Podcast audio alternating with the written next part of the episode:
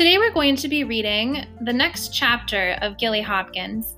But before we get started, last time I asked you, why is Gilly Hopkins so afraid of being loved? There are many people in her life who are trying to show her that they care, but she won't let them. Why? Here's what you all had to say.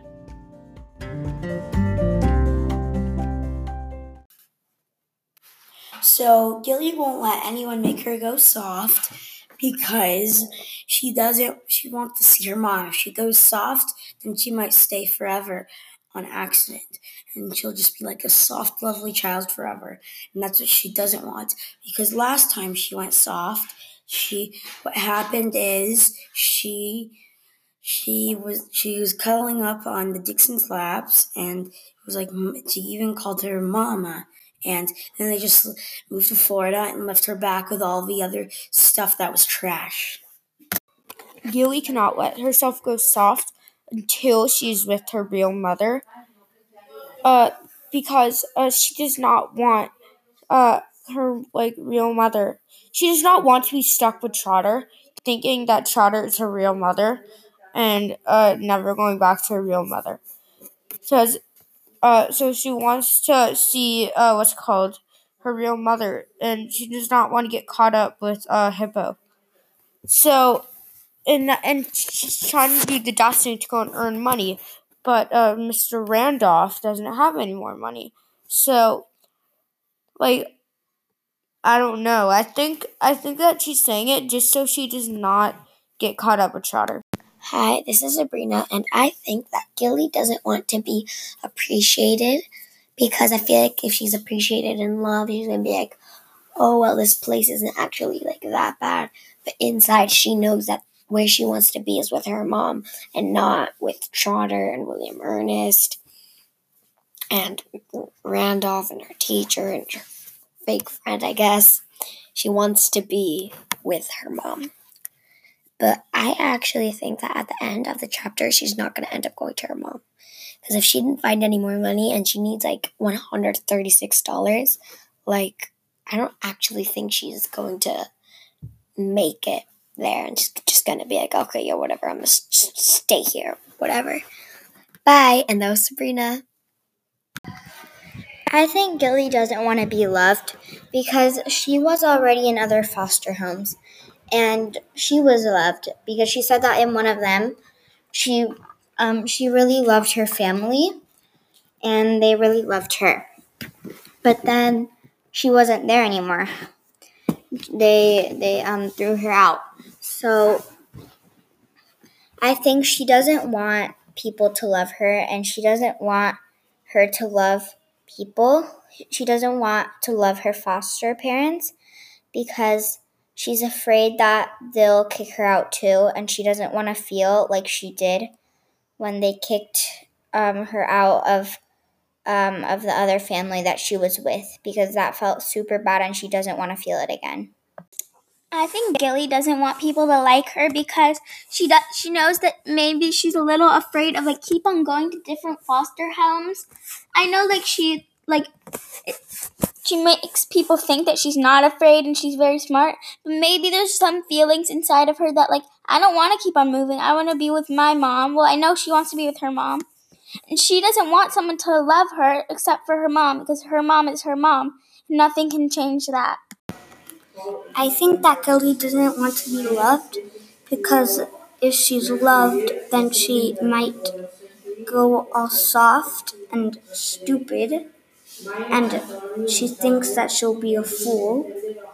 And she said that her old foster parents were very nice to her and treated her like they were her own daughter.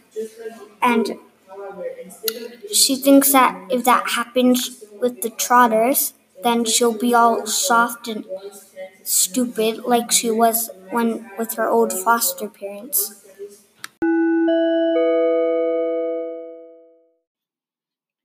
The Great Gilly Hopkins, Chapter 8 The One Way Ticket.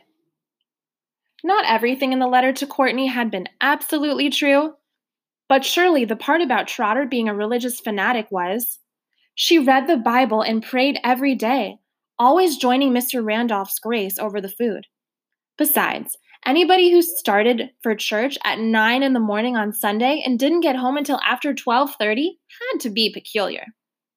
Sunday mornings were torture to Gilly. The church was a strange little white frame building stuck up on a hill behind the police station. Built when the city was a country town instead of part of the met- metropolitan Washington sprawl. The church didn't fit in the modern world any more than the people who went there did. The children's Sunday school class, in which both Gilly and W.E. were lumped with the five other 6 to 12 year olds in the church, was presided over by an ancient Miss Minnie Applegate, who reminded her seven charges every Sunday that she had been saved by Billy Sunday. Who in the hell was Billy Sunday? He sounded like a character from the comics.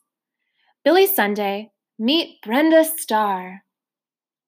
Also, Miss Applegate neglected to say what Billy Sunday had saved her from a burning building, the path of a speeding locomotive, or indeed, having been so luckily preserved, what good had her pickling accomplished for either herself or the world?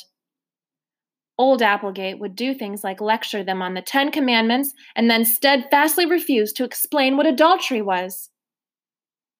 But Miss Applegate, an eight year old had sensibly asked, if we don't know what adultery is, how can we know if we're doing it or not? Gilly, of course, knew all about adultery. In whispered conversations between Sunday school and church, she offered for sale not only the definition of the word, but some juicy neighborhood examples which had lately come to her attention thanks to Agnes Stokes.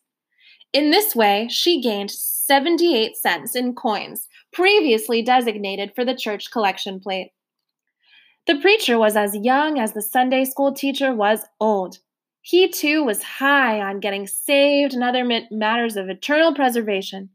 But his grammar was worse than Trotter's, and to Gilly's disgust, he'd stumble over words of more than one syllable whenever he read the Bible.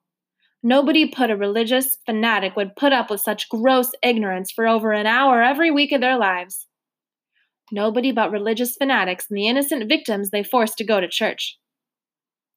Unlike some of the women, Trotter didn't carry on over the preacher at the church door, which made Gilly bold enough to ask her once, How can you stand him? It was the wrong question. Trotter sucked in her breath and glowered down at her like Moses at the Israelites' golden calf.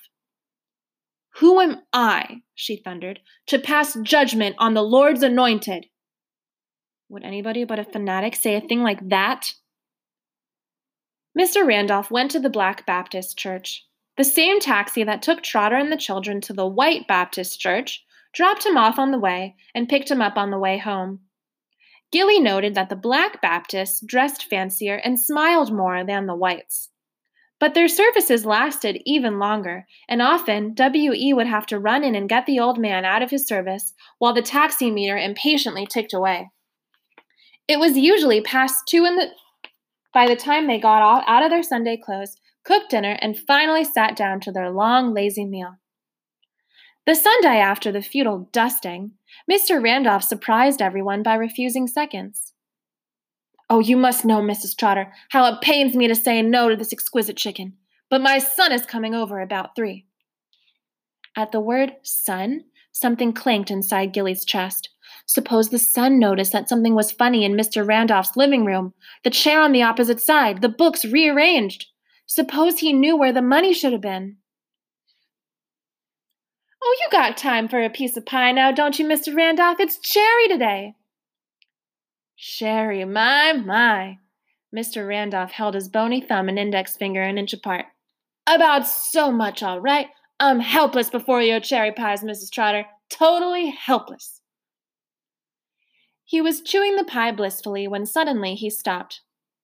Oh my, have I got any spots on my clothes? My son gets so upset. Trotter put her fork down and studied him. You look good, Mr. Randolph, only just a little something on your tie. Oh, mercy, mercy. The boy is always looking for some excuse to say I can't take care of myself so he can drag me over to his big house in Virginia. He dipped his napkin into the water glass and tried to dab his tie, completely missing the offending spots. Oh, shoot, Mr. Randolph, let me get you one of Melvin's old ties to wear. I don't know why I still got so much of his stuff around, anyhow. She sniffed as if to clear away a memory of the late Mr. Trotter. Gilly, run up to my room and look in the back of the closet, will you? There's a dozen or more on the coat hanger. Before Gilly got out the door, she added, Just pick a nice one, here? Not one of those real loud ones. She turned half apologetically to Mr. Randolph. Sometimes in those last years, if Melvin was feeling low, he'd go out and buy some wild tie and wear it every day for a week. She shook her head. I guess I should praise the Lord it wasn't some wild woman he was hanging round his neck.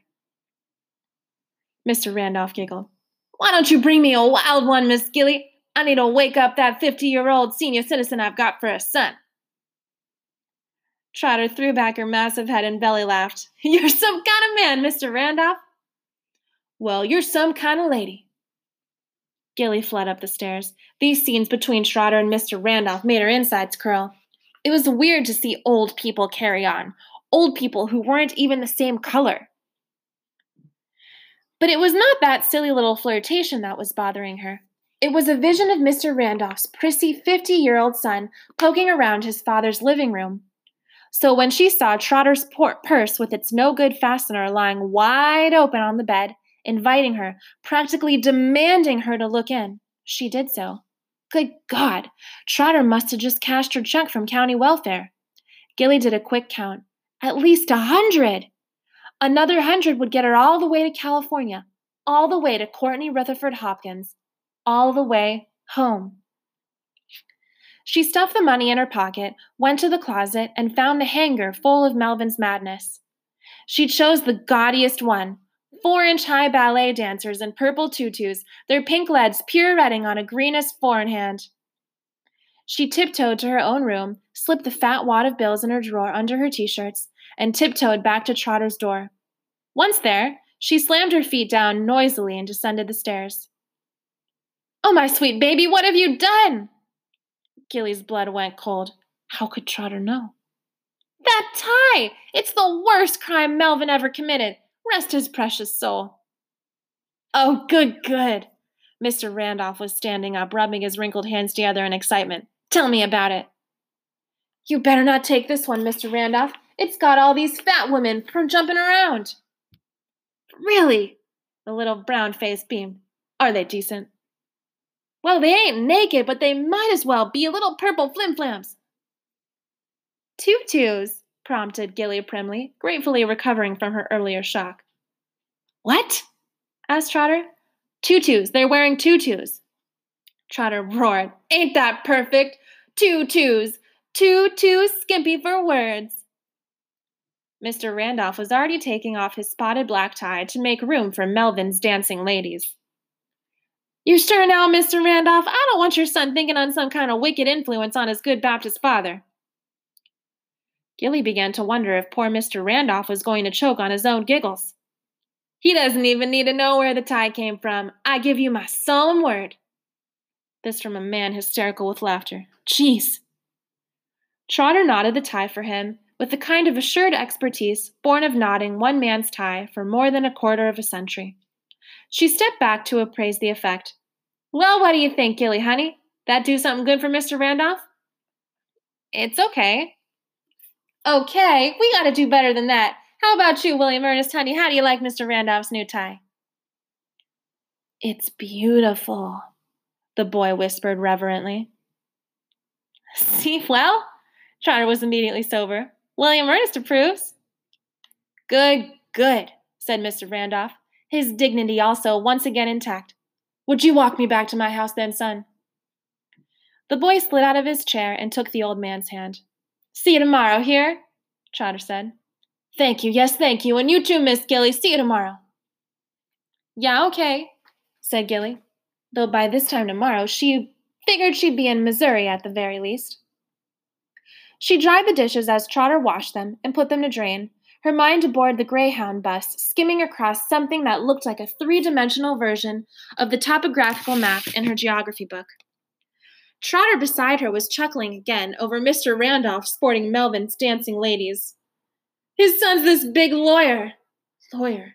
Over in Virginia. I'd give him a pretty penny to see his face when he gets a load of that tie. Mercy on us, wouldn't I ever? After they finished cleaning up in the kitchen, Trotter went into the living room and stretched out on the couch.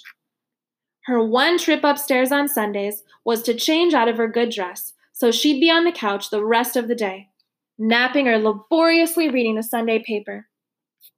W.E., back from next door, turned on the TV and lay down on the rug to watch an old movie. Now was the time.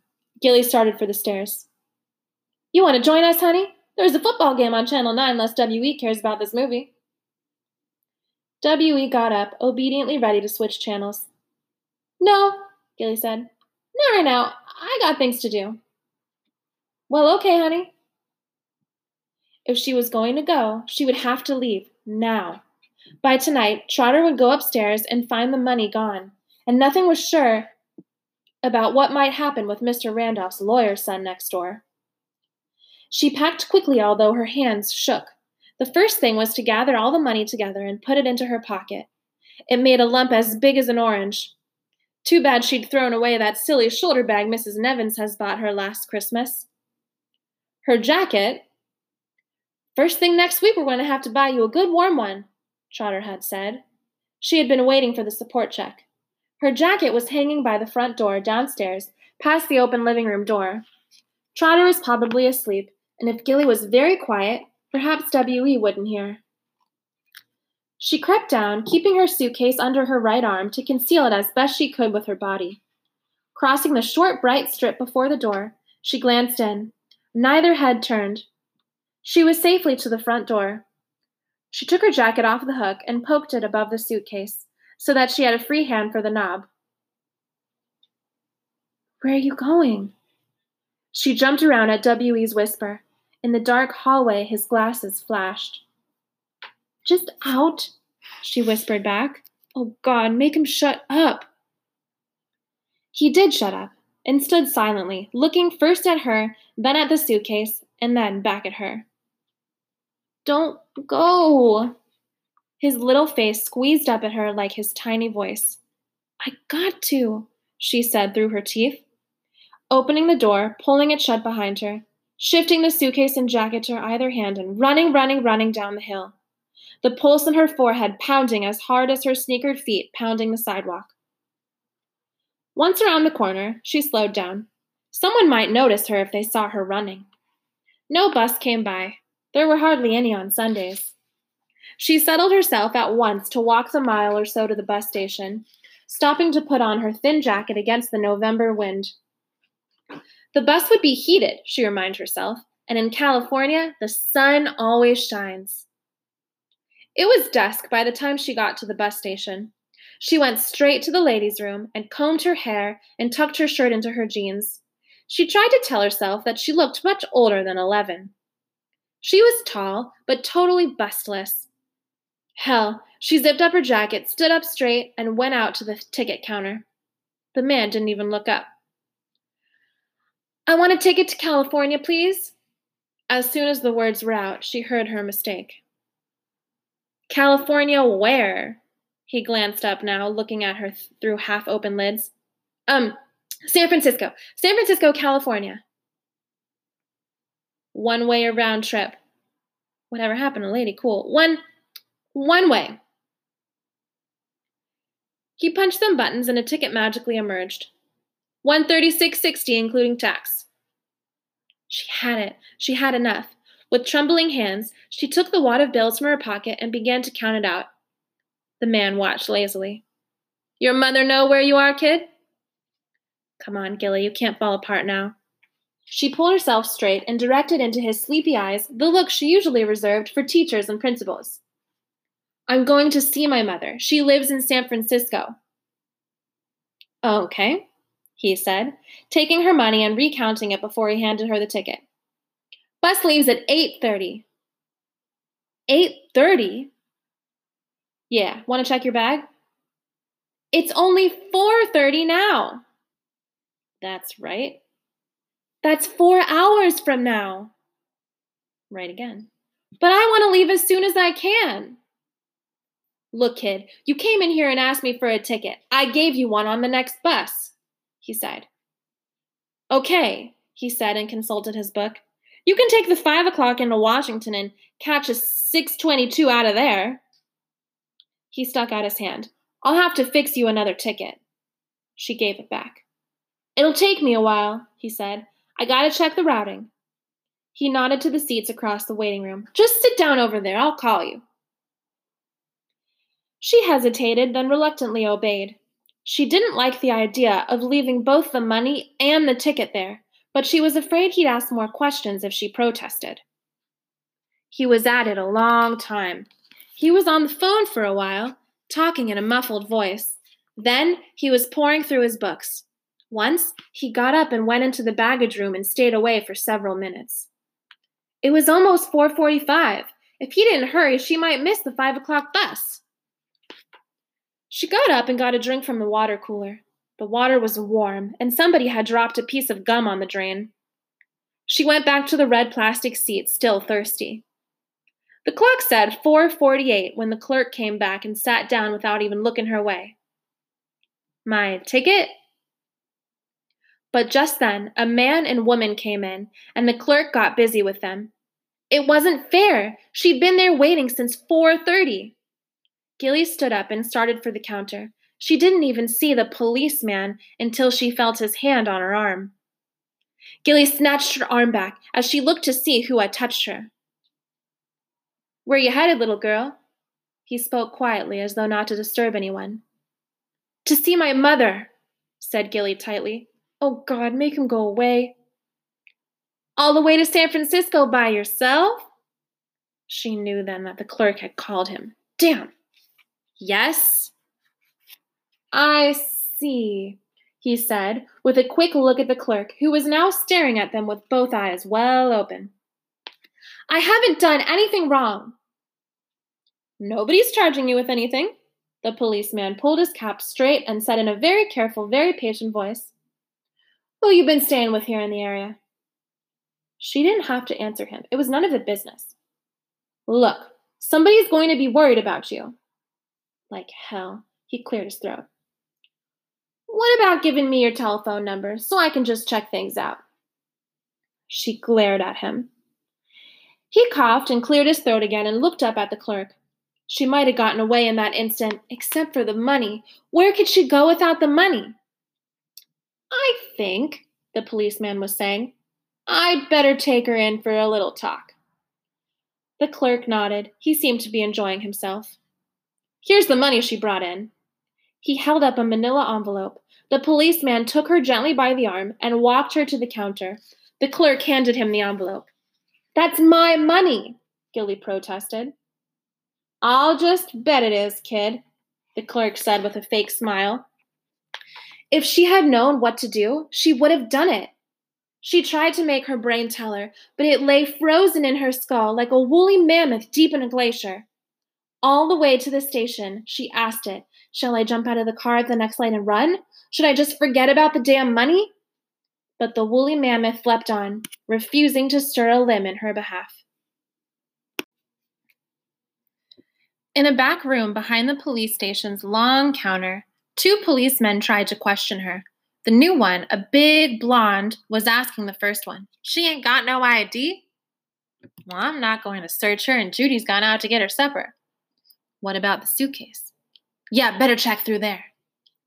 She wanted to yell at them to leave her stuff alone, but she couldn't break through the ice. The blonde policeman rifled carelessly through her clothes. He found Courtney's picture almost at once. This your mother, kid? Put that down, she whispered. Oh, now she's talking. She said to put her picture down, Mitchell. Okay, okay, just trying to do my job. He put the picture down and continued to poke through the suitcase. Bingo, he said, picking up the postcard. He read it carefully before handing it to the other officer. All here, Ryan, name and current address, and big surprise, she does know somebody in San Francisco. The one called Ryan read the postcard and then came and stooped down beside her chair. Is this your father's address here? he asked, pointing at the address on the card. She sat perfectly still, staring him down. Ryan shook his head, stood up, and handed the card back to Mitchell. Check out who lives at that address and give him a call, will you? Within half an hour, a red faced trotter, holding the hand of a white faced William Ernest, puffed through the station house door. Her eye immediately caught Gilly's, still seated in the room on the other side of the counter. She tried to smile, but Gilly jerked away from the gaze. The policewoman was back from her supper and on duty at the counter. Mamie, Mamie Trotter. Trotter was puffing worse than if she'd run up her steps. Got a taxi, waiting, no money to pay him. Just a minute, please. Judy, the policewoman, came in and spoke quietly to Ryan, and then Ryan got up and they both went out to the counter. The only part of the conversation Gilly could make out was Trotter's breathy replies. Foster child, yes, somewhere. San Francisco, yes, maybe so. County Social Services, uh, Ms. Miriam Ellis. Yes? Yes? No? No? No? Can someone pay the taxi cab? Still waiting out there. Officer Ryan gave Trotter the yellow envelope. She sighed and nodded, taking out some money which she handed to him. He handed it to Mitchell, who handed it to the policewoman, who frowned but went out anyway to pay the cab driver. No, no, Trotter was saying. Of course not. She's just a baby. Trotter was still shaking her head at Ryan as he brought her back around the counter, W.E. clutching at her shabby coat. Trotter's Beth had returned, and her voice shook as she spoke to Gilly from the doorway. I come to take you home, Gilly, honey. Me and William Ernest come up to get you. Ryan came all the way in and stooped down again beside her. Mrs. Trotter is not going to press charges. She wants you to come back. Press charges? Oh, the money. Did the stupid man think that Trotter would have her arrested? But how could she go back? Gilly the Great, who couldn't even run away, botched the job. She stared at her fingers. The nails were grubby. She hated grubby fingernails. Gilly, honey. Don't you want to go home? Ryan was asking. Want to go home? Don't I want to go home? Where in the hell do you think I was headed? When she didn't answer him, Ryan stood up. Maybe we should keep her tonight and call social services in the morning. You mean to lock the child up? She'd be safe. It would just be overnight. You don't think for one minute I'm going to let you lock a child of mine up in jail. Maybe it would be best, Ryan said quietly. Best? What do you mean? What are you trying to say? She doesn't really seem to want to go with you, Mrs. Trotter. Now, I don't know. Oh, my dear Lord, you don't. Oh, my dear Lord. It was the closest to cursing Gilly had ever heard Trotter come to. She looked up in the fat, stricken face. Oh, my dear Lord, what do I do? Gilly! Gilly! William Ernest streaked across the room and began to beat his fists on her knees. Come home, Gilly! Please come home! Please, please! The blood vessels stood out blue and strained on his white neck. The ice in her frozen brain rumbled and cracked. She stood up and took his hand. Thank you, precious Jesus, Trotter said. Ryan cleared her throat. You don't have to go unless you want to. You know that, don't you? Gilly nodded. Trotter in the doorway lifted her arms, the brown purse dangling from one of them. The faulty clasp flew open as she did so. She dropped her arms, embarrassed, and forced the purse shut. I need another taxi officer. I'll get Mitchell to drive you, he said.